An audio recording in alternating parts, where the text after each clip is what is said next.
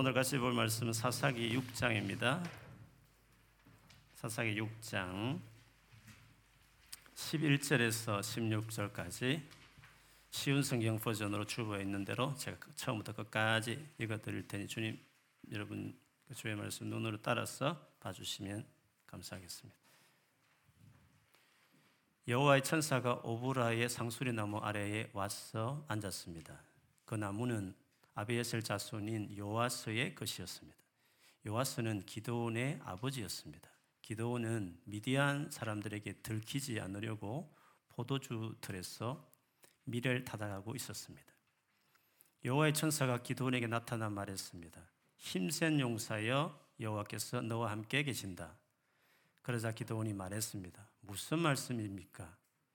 여호와께서 우리와 함께 계시다면 왜 이토록 많은 괴로움을 겪어야 합니까? 우리 조상들은 우리에게 여호와께서는 많은 기적을 일으키셨다고 이야기해 주었습니다. 또 여호와께서 우리 조상들을 이집트에서 이끌어내셨다고도 말해 주었습니다. 그렇지만 여호와께서는 지금 우리를 버리셨습니다. 여호와께서는 우리를 미디안 사람들에게 정복당하게 하셨습니다. 여호와께서 기도원을 기도원을 향해 말씀하셨습니다. 너에게는 이스라엘 백성을 구할 능력이 있으니 가서 너의 백성을 미디안 사람에게서 구하여라. 내가 너를 보낸다. 그러자 기도원이 대답했습니다. 하지만 주여, 제가 어떻게 이스라엘을 구할 수 있겠습니까? 제 집안은 모나세 집안 중에서 가장 약합니다. 그리고 저는 제 집안에서도 가장 보잘것없는 사람입니다. 여호와께서 기도원에게 대답하셨습니다. 내가 너와 함께할 것이다. 너는 마치 단 한 사람하고만 싸우는 것처럼 미디안의 군대와 싸워 쉽게 물리칠 것이다. 아멘. 우리 앞대전으로 같이 인사하겠습니다. 집에 계시면 혼자 가족을 향해서도 그렇게 하겠습니다. 올해는 잘 될 것입니다.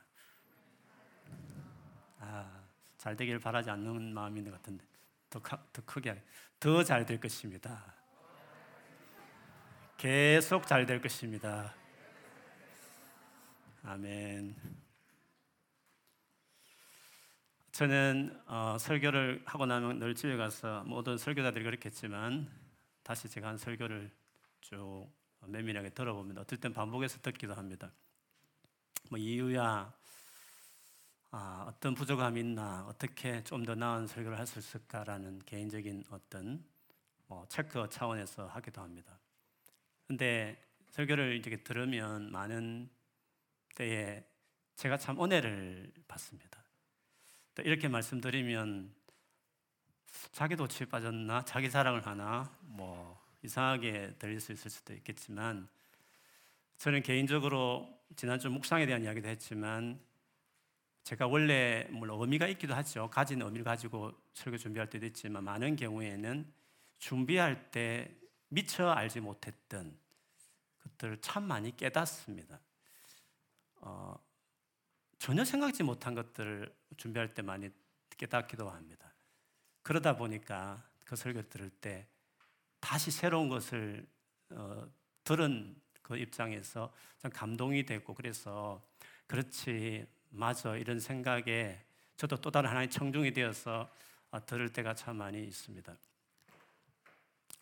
지난주에 제가 설교를 하고 나서 지난주도 역시 새롭게 다가오게 하신 어떤 의미가 설교하는 그 전날에 하나님 많이 주셨습니다. 어, 이 편을 많이 받고 설교도 했지만 그렇게 본 적은 처음이었습니다. 그래서 근데 설교를 끝나고 나서 그 여운이 참 오래 남았습니다. 일주일 내내 묵상이 되게 하는 말씀이 되었습니다. 지난주에 나누었던 말씀은 주일과 마찬가지로 월요일에도 그리고 교회에서와 마찬가지로 전쟁터 같은 우리의 삶의 현장인 가정과 학교와 직장에서도 똑같이 하나님 인재를 동일하게 경험하며 살아가는 삶을 살아야 된다. 그것이 아, 지난주에 나누었던 말씀이었습니다. 그렇게 살아가는 사람들의 삶의 특징이 있다 그랬습니다. 주일에서의 나의 모습과 월요일의 나의 모습, 시간과 장소가 달라도 똑같은 큰 갭이 없는 삶을 살아가는 사람의 특징이 있다 했죠. 여러분 기억하실지 모르겠습니다. 크게 두 가지가 있었습니다. 첫 번째는 하나님에 대한 인식이 분명하다고 말했습니다. 성경에 대해서 많은 지식을 아는 그걸 말하는 것이 아닙니다. 모태신앙이면 뭐 많이 들었기 때문에 아는 지식을 말하는 게 아닙니다. 전쟁이라는 인생의 모든 것이 스텝되는 모든 계획이 다 끝나버리는 전쟁이라는 최고의 불안하고 위기의 상황 속에서도 그것보다도 보이지 않는 하나님이 더 인식되는 보이지 않는 하나님으로 그 상황이 제압이 될 만큼 하나님의 인식이 분명한 것입니다. 하나님 인식이 분명한 사람이었습니다. 이스라엘 항에 수많은 민족들이 전쟁하겠다고 준비하고 어, 쳐들어올 상황이었습니다. 그러나 그런 상황에서도 시인은 그 상황보다도 보이지 않는 하나님을 더 의지하는 태도를 보였습니다. 두 번째 특징은 하나님께서 그 민족들을 전쟁하겠다고 달려오는 그 민족들을 정복하는 데 있어서 바로 자기 자신을 통해서 승리하게 하실 것이라는 확신이 즉 자신에 대한 아이디가 아, 달랐다는 것입니다. 그러니까 위대하신 하나님만 믿은 게 아니라 그 하나님께서 자신을 위대하게 사용하실 것도 믿었다는 것이었습니다. 그런데 여기서 특별히 제 마음에 와닿은 부분은 두 번째 부분이었습니다. 내가 하나님 보시기에 위대한 존재구나. 하나님께서 정말 이것을 깨닫기를 원하신다는 것을 참 많이 마음에 이렇게 막 감동을 많이 주셨습니다. 그래서 하나님께서 주신 그 마음을 오늘 또 성도들과 좀 나눠야 되겠다. 아, 그런 생각에서 오늘 말씀을 좀 정하고 어, 간큰 사람, 정말 간이 큰 사람으로 우리를 세우기를 원하시는구나. 그 하나의 마음을 좀 나누고 싶습니다. 바울이 쓴 서신 중에 고린도 전설한 서신의 3장 9절에 보면 바울이 자신을 이렇게 고백했습니다. 우리는 하나님의 동역자들이요. 너희는 하나님의 밭이요 하나님의 집이니라.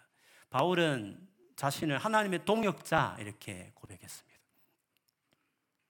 그냥 듣기 좋은 말일 수 있지만 찬찬히 생각해 보면 이 말이 되게 교만한 말로 비칠 수 있습니다.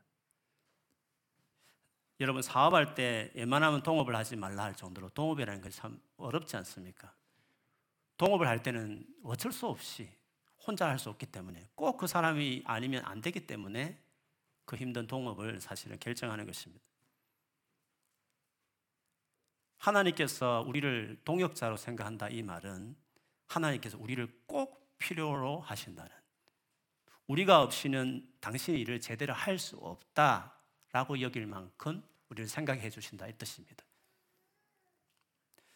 물론 하나님 우리가 잘 안 들어 혼자서 모든 일을 다 하실 수 있는 말씀 한마디로 전 세계를 만드신 우주를 만드신 이 강한 우주를 만드실 만한 전능하신 하나님이십니다. 그런데도 하나님 우리를 동역자로 부른다 이 말은 하나님께서 혼자 하실 수 있지만 우리 없이는 당신 일을 하지 않겠다고 스스로 결정한 겁니다. 우리를 그렇게 중요한 비중으로 여기겠다라고 스스로가 당신을 제한시킨 것입니다. 근데 그거를 모질게 지킵니다. 우리의 역할을 반드시 존중하고 역할을 하지 않으면 당신이 스톱하든지 delay하든지 그래서 어떤 나라는 부흥하고 어떤 나라는 부흥 안 하는 겁니다. 어떤 사람 하나님을 경험하고 어떤 사람 하나님을 경험하지 못하는 것입니다. 하나님께서 우리의 역할을 존중하겠다. 그리고 그것은 내가 침해하지 않고 끝까지 어, 그걸 지켜내겠다라는 주의 마음이 있는 것입니다. 그래서 그분의 뜻이면 뭐 나와 상관없이 하나님 뜻이면 하나님이 알아서 하시겠지라는 말이 틀린 것입니다. 그리고 그렇게 생각하는 사람들이기 때문에 그들이 하나님을 제대로 경험하지 못하는 것입니다. 그래서 하나님께서 위대하시다는 인식과 하나님께서 나를 위대하게 사용하고 싶어 하신다는 인식이 다 필요합니다. 그거를 한마디로 말하면 믿음 이렇게 말할 수 있습니다. 믿음에 대한 정의가 히브리서 11장에 전체 많이 되어 있지만 그 중에 믿음의 내용을 잘 밝히고 있는 구절이 11장 6절입니다. 읽어드리면 이렇습니다. 믿음이 없이는 하나님을 기쁘시게 하지 못하나니 하나님을 기쁘시게 할 수 없는 그 믿음. 믿음만이 기쁘시게 하실 때 있는데 그 믿음이 뭔가 두 가지 내용을 말했습니다. 첫째, 하나님께 나아가는 반드시 그가 계신 것과 하나님이 계신 것과 하나님 계신 것을 믿는 것입니다. 두 번째, 또한 그가 자기를 찾는 자들에게 상 주시는 힘을 믿어야 할지니라 했습니다. 첫 번째는 하나님이 계시다는 믿음이라고 했습니다. 교회를 다니고 이 히브리스라는 성경책을 받을 교인들이면 하나님이 계시다는 것을 다 믿었겠죠. 그거 안 믿는 교회 다니는 분들이 적어도 그 당시 초대교회 힘든 시대에 있었겠습니까? 하나님이 계시다는 것을 그게 뭔 특별한 믿음이라고 그렇게 말하나 싶을 겁니다.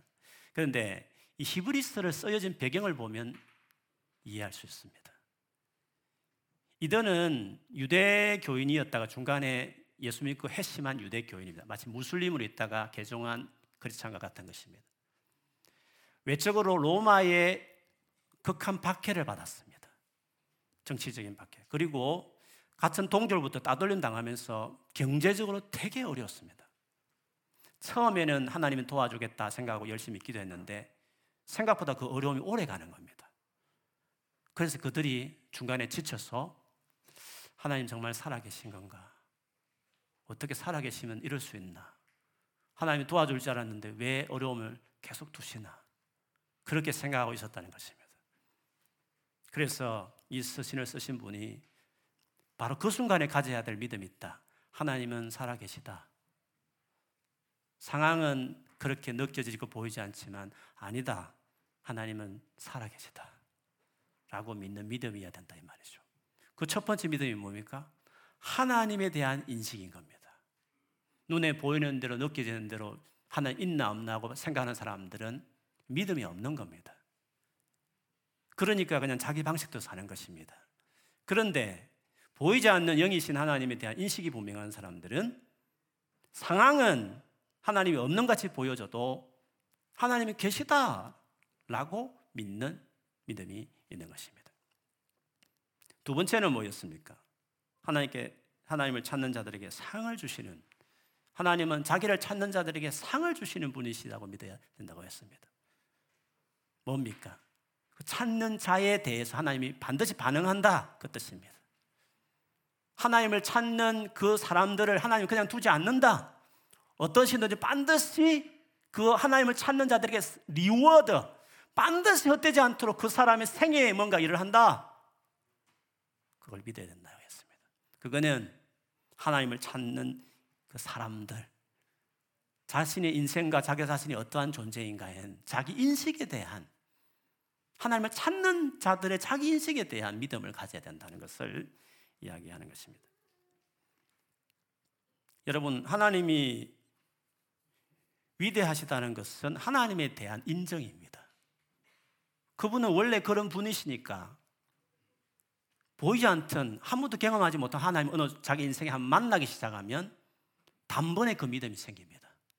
아, 정말 하나님이 계시는구나. 정말 이분 너무 대단한 분이군. 두려운 분이구나 하는 것을 하나님에 대한 인식이 이제 자리 잡게 되죠. 그런데 내가 하나님에 의해서 위대해 질 수 있다는 것은 내 스스로가 그런 존재가 아니라는 것을 지금까지 살아오는 횟수만큼 자기를 보았기 때문에 그 믿음을 갖기가 어려운 것입니다. 하나님이 위대하다는 인식을 갖는 것은 좀 쉽지만 내가 이렇게 부족한 내가 특별히 이번 한 주간에 실패하고 별볼이 없는 인생같이 나를 바라보고 말했던 말을 들었던 나는 내가 하나님 보시기에 위대한 존재라고 그렇게 믿는 것은 정말 어려울 수 있다는 것입니다. 두 번째 믿음이 정말 어렵다는 것입니다. 그래서 하나님께서 이 두 번째 부분에 대한 믿음을 되게 많이 저에게 마음을 주셨고 이것을 꼭 오늘 여러분과 나누고 싶었습니다. 왜냐하면 의외로 많은 그리스도인들이 이 두 번째 믿음 없이 살아가는 그리스도인들이 많습니다. 그러니까 하나님을 경험하지 못하는 것입니다. 내 없이도 하나님 알아서 사랑하시니까 전능하시니까 일하겠지. 나의 역할은 없어도 주님이 알아서 하시겠지. 하실 수 있지만 하나님이 안 하시는 것입니다. 돕는 은혜, 간간히 우리 삶에 축복하신 은혜도 있지만 우리가 그렇게 바라듯이 하나님이 정말 내 삶에 역사하시는 시편 2편 같은 놀라운 삶을 경험하지 못하는 것은 나에 대한 믿음이 없는 것입니다. 하나님이 나를 바라보는 그 인식이 내 안에 없기 때문에 손뼉도 이 두 손바닥에 쳐야 치는 건데 하나님은 역할을 하고 있는데 나에게 요구하는 역할을 내가 안 하니까 손뼉 치는 박수 소리 나는 같이 내 삶 안에 하나님이 일하시는 것이 없는 것이 것입니다. 하나님을 결정적으로 경험하지 못하는 이유가 바로 두 번째 믿음이 없어서 그렇다는 것입니다. 그냥 내 요런껏 내가 실력이 있으면 그냥 하고 없으면 그냥 제한하는 인생으로 내 하기 나름 인생으로 하나님 어떻게 은혜를 베푸시는 그런 분 정도로 사니까 그렇게 오래 예수를 믿어도 하나님 살아계신지 안 계신지 전혀 자기 삶 안에 별로 느끼지 못한 채로 그렇게 남의 이야기하듯이 그렇게 살아가게 될 수 있는 것입니다. 그 같은 예를 오늘 우리가 읽었던 본문에 나옵니다. 이 본문은 이스라엘 역사상 가장 타락했던 사사 시대에 있었던 이야기였습니다. 아무래도 가장 많이 타락했으니까 하나님 앞에 가장 많은 징계를 받고 고난을 받았던 시대였습니다. 오늘 본문의 이때에는 미디안이라는 족속이 이스라엘을 괴롭혔던 시기였습니다. 이 족속은 이스라엘을 정복하고 그 땅에 머물면서 다스리는 것이 아니라 추수 때가 되면 꼭 그때 쳐들어와서 모든 곡식을 약탈해가는 그리고 자기 나라를 다시 돌아가 버리는 나라를 완전 황폐화시켜 버리고 돌아가는 그런 식으로 괴롭혔던 민족이었습니다. 그런 시기에 오늘 본문에 하나님께서 기도원이라는 사람을 위대 그 시대의 영웅으로 사사로 그를 부르시는 장면이 나옵니다. 천사가 기도원을 기도원에게 나타났을 때 기도원이 뭘 하고 있었습니까? 밀을 타작하는데 그것을 포도주 털에서 타작을 하고 있었습니다. 밀이라는 것은 밭에서 넓은 밭에서 아니면 마당에서 펴놓고 그 타작을 해야 되는 것입니다. 근데 포도주 저 털이라는 것은 좁은 그 통에 지나지 않는 거기서 어, 밀타작을 했다는 거죠. 왜 그렇습니까?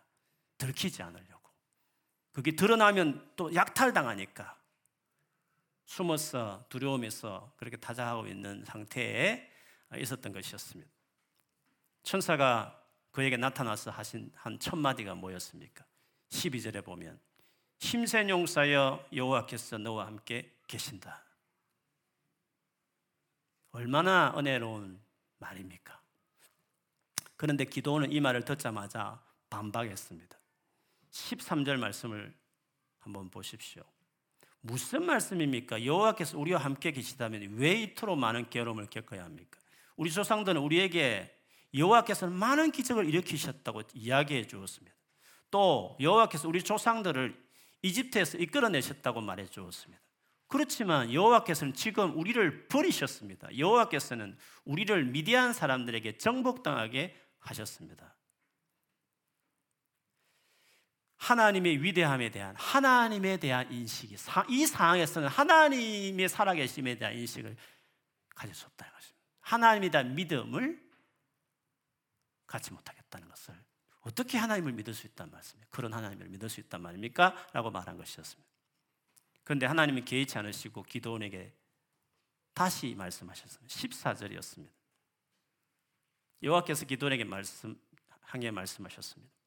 너에게는 이스라엘 백성을 구할 능력이 있으니 가서 너의 백성을 미디안 사람에게서 구하여라. 내가 너를 보낸다. 너에게는 이스라엘 백성을 구할 능력이 있다. 가라고 말을 했습니다. 기도원 너 자신에 대한 네가 얼마나 내 앞에서 내가 너와 함께하는 적시로 네가 얼마나 위대한 존재로 쓰임 받을 수 있는지에 대해서 주님이 말씀하셨습니다. 그때 그 말을 들은 기도는 자기 자신에 대한 인식에 대한 믿음이 어느 정도였습니까? 15절에 기도원이 대답했습니다. 하지만 주여, 제가 어떻게 이스라엘 구원할 수 있겠습니까? 제 집안은 모나세 지파 중에서도 가장 약합니다. 그리고 저는 제 집안에서 가장 보잘것없는 사람입니다. 자기 자신에 대한 하나님이 바라보는 그 인식으로 기도는 자기 자신을 그렇게 바라보지 않았습니다. 그 믿음이 어, 없었다는 것이죠. 그렇지만 하나님은 재차 다시 기도원에게 말했습니다. 내가 너와 함께 할 것이다. 너는 마치 단 한 사람하고만 싸우는 것처럼 미디안의 군대와 싸워 쉽게 물리칠 것이다. 라고 말을 했습니다. 위대한 존재가 될 것이다. 너는 위대한 존재다. 내가 너와 함께 함으로 너의 아이디가 달라졌다. 위대한 존재다. 그렇게 말씀하신 것이었습니다. 결국 오늘 처음 천사가 혹은 그를 천사를 통해서 하나님 만났을 때 기도는 하나님에 대한 믿음, 자기 자신에 대한 하나님의 그 기대에 대한 믿음 두 가지 다 전혀 갖고 있지 않았습니다. 만일 하나님께서 이 미디안 족속으로부터 위대한 승리를 하게 하게 하려면 시편 2편처럼 두 가지 믿음을 그로 하여금 갖게 해야 되는 것입니다. 그래서 전쟁하기 전에 있었던 그 중간에 많은 스토리들은 이 두 가지 믿음을 키우기 위해서 하나님께서 하신 일이었습니다. 첫 번째 믿음을 갖게 하기 위해서 두 가지 경험을 하게 했습니다. 한 가지는 기도원이 드린 재물을 바위 위에 올려놓았는데 그 바위에서 불이 나와서 그 재물을 태우는 것이었습니다. 나무도 아니고 바위에서 어떻게 불이 나와가지고 재물을 태웁니까? 하나님의 계시구나. 그 사건의 인식을 하게 되는 거죠. 그리고 또 한 가지 요구를 하셨는데 그 동네에 신주단지처럼 벌벌벌벌벌 손대면 부정탄다 두어떠는 바알 재단을 부숴버려라. 그리고 그 옆에 부인격 비슷한 아세라는 것은 나무로 만든 목상인데 그걸 찍어서 장작처럼 해서 네 개 제사를 드리라고 이야기를 했습니다. 그런데 수, 십 년을 그렇게 마을에서 섬기는 그 신을 어떻게 그렇게 하겠습니까? 그래서 아무도 모르는 밤에 종도를 데리고 가서 바알산을 해파하고 아세라상을 찍어서 하나님 앞에 그렇게 이제 예배를 드리게 됐죠. 그 다음날 아침에 마을이 발칵 뒤집혔어요. 누가 이런 몹쓸 짓을 했는지. 동네 사람들이 삽, 갱이, 낫을 들고 이놈을 죽여야 되겠다고 하던 통에 누가 그걸 봤는지 요란하게 소리 나서 누가 엄밀하게 봤는지 기도원이 했다는 것을 가르쳐 주죠. 그래서 기도원 죽이겠다 동네 사람들이 찾아왔을 때 그 기도원의 아버지가 그 마을의 지도자였어요. 유지격이었습니다. 그래서 자기 아들 살리겠다는 마음으로 백성들에게 마을 사람에게 말하죠. 바알이 진짜 신이면 그 신이 이 아이를 손댈 겁니다. 그냥 바알이 손대게 된 두십시오. 라고 이야기를 했습니다. 그 이후에 기도원에게 아무런 일이 일어나지 않았습니다. 기도원은 하나님의 존재가 어떤 분이 알았고 그렇게 조상되도록 대단한 것처럼 위대한 것을 여겼던 바알과 아세라 신이 아무것도 아닌 돌에 지나지 않고 나무 땡아리였구나 하는 것을 깨닫는 것입니다. 즉 하나님의 인식을 완전히 바꾸고 새롭게 하는 그 일을 그 첫 번째 사건을 통해서 갖게 된 것이었습니다. 이런 놀라운 하나님에 대한 체험을 했지만 기도는 자신에 대한 믿음은 여전히 가지고 못하고 있습니다. 그런 상황에서 미디안 족속이 드디어 추수 때가 되어서 요단강을 건너서 이스라엘 땅을 다시 쳐들어 왔다는 소식을 들었습니다. 이 소식을 듣고 기도는 하나님께 기도를 하게 됐죠. 일종의 하나님에게 테스트를 요구하는 것이었습니다.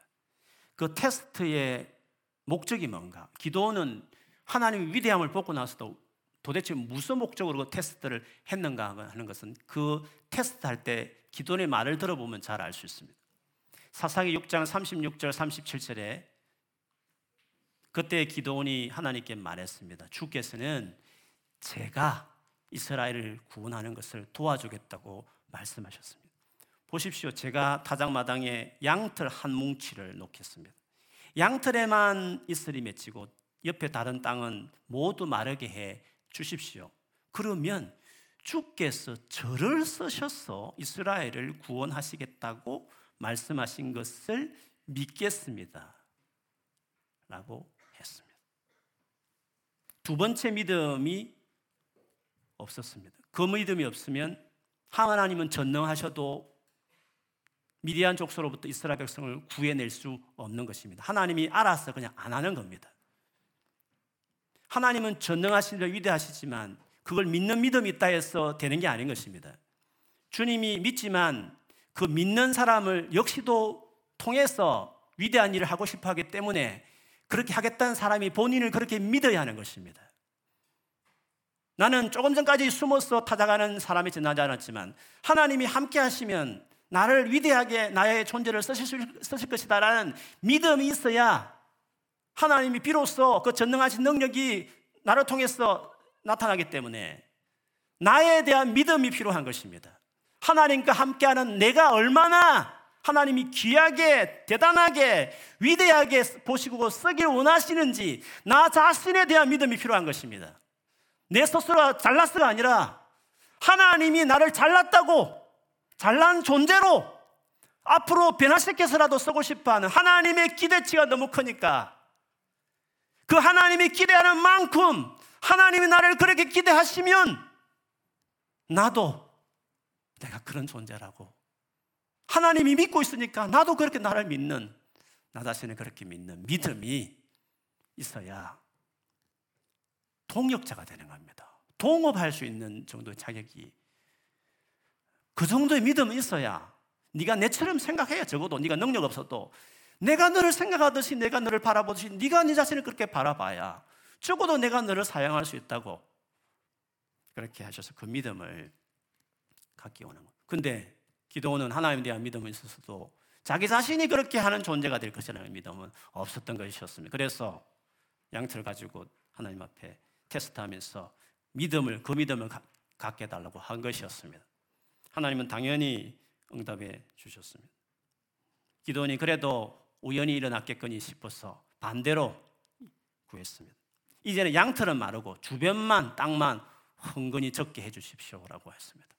하나님 역시 그대로 응답해 주셨습니다. 그것도 모자랐는데 엑스트라로 주님께서 적지로 들어가 봐라. 적군들이 간밤에 꿈 을 가지고 자기들끼리 말하고 해석도 할 것이다. 들어봤더니 자기들끼리 꿈 이야기하면서 이거 기도원이 쳐들어와서 우리를 완전히 무너뜨리고 우리를 정복할 것 같다라고 자기들 입으로 이야기를 했습니다. 그 모든 것을 통해서 기도원은 내가 그 일에 써이겠구나. 나는 그렇게 할 수 있겠구나. 자기 자신에 대한 믿음을 갖게 된 것이었습니다. 그리고 드디어 전쟁에 나갔습니다. 적군은 10만 명 이상이 됐습니다. 하나님께서 놀랍게 다 추려서 딱 300명. 말도 안 되는 것입니다.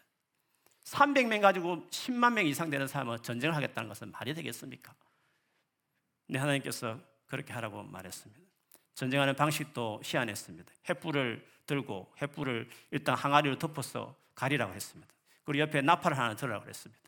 신호를 딱 내리면 그 항아리를 깨면서 횃불을 쳐들고 나팔을 불면서 소리치라고 말했습니다. 뭐라고 소리치라고 했는지 아십니까? 하나님을 위하여. 그것을 끝난 게 아닙니다. 기도를 위하여. 이렇게 이야기를 했습니다. 하나님이 그렇게 하라고 명령을 했는지 아니면 기도는 혼자 생각해서 그렇게 했는지는 성경에 잘 되어 있지 않습니다. 하나님이 그렇게 해도 놀라운 것입니다. 하나님을 위하여로만 끝날 것 같지만 하나님은 기도원을 위하여로 똑같이 옆에 같은 레벨에 두면서 외치라고 이야기한 것이었습니다.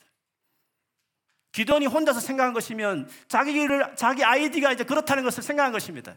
하나님과 같이 싸우는 동역자다.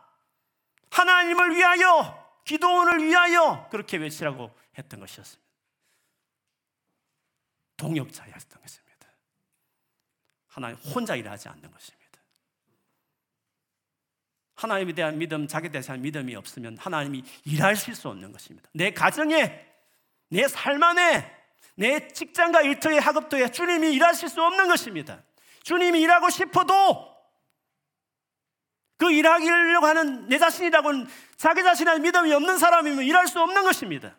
그래서 우리가 하나님을 그렇게 믿으면서도 불구하고 자기 자신의 믿음 없이 날마다 사니까 생각하는 만큼 기대하는 만큼 우리의 삶 안에 하나님 일하심을 경험하지 못하는 것입니다. 이게 정말 중요한 것이다. 내가 너를 바라보는 그 인식으로 너를 바라보는 그 믿음이 정말 중요한 것이다.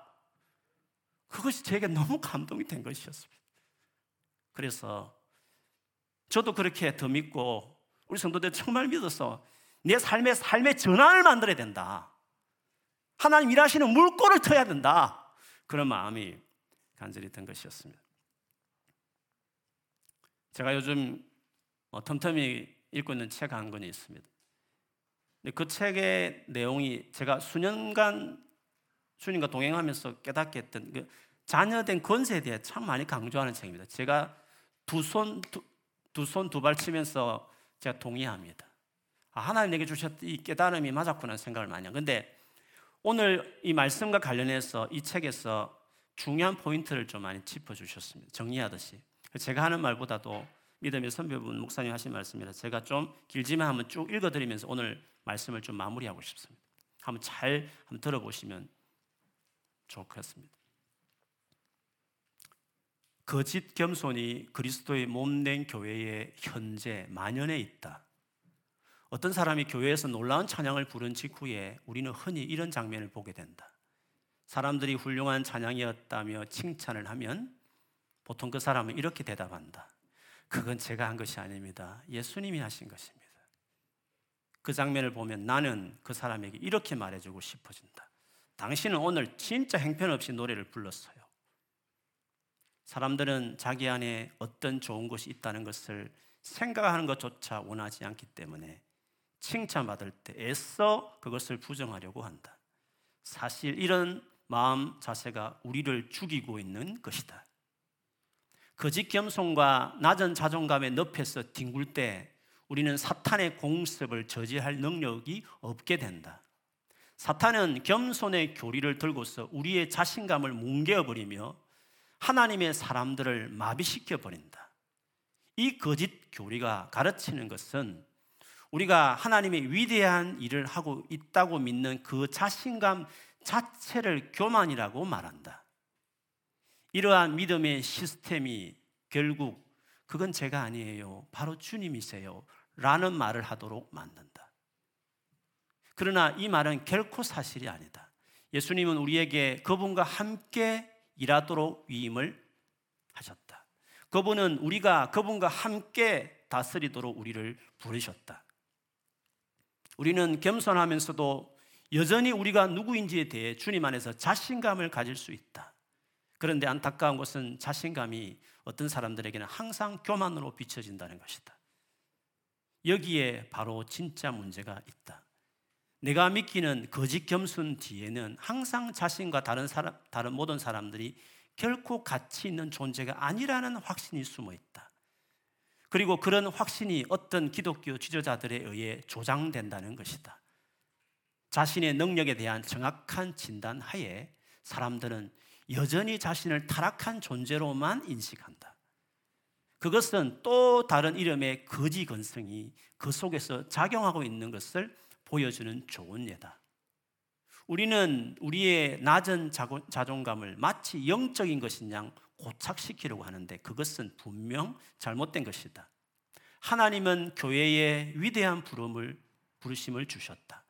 그 부르심을 이루기 위해서는 그것을 감당할 만한 사람들이 필요하다. 만약 우리가 우리의 위대함을 찾는데 실패한다면 우리의 부르심을 결코 이룰 수 없다. 거지 건성과 거짓된 겸손이 많은 교회들을 영향력 없는 무기력한 교회로 만들어 버렸다.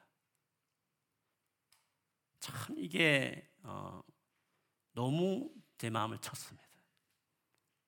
얼마나 쏟고 살았나.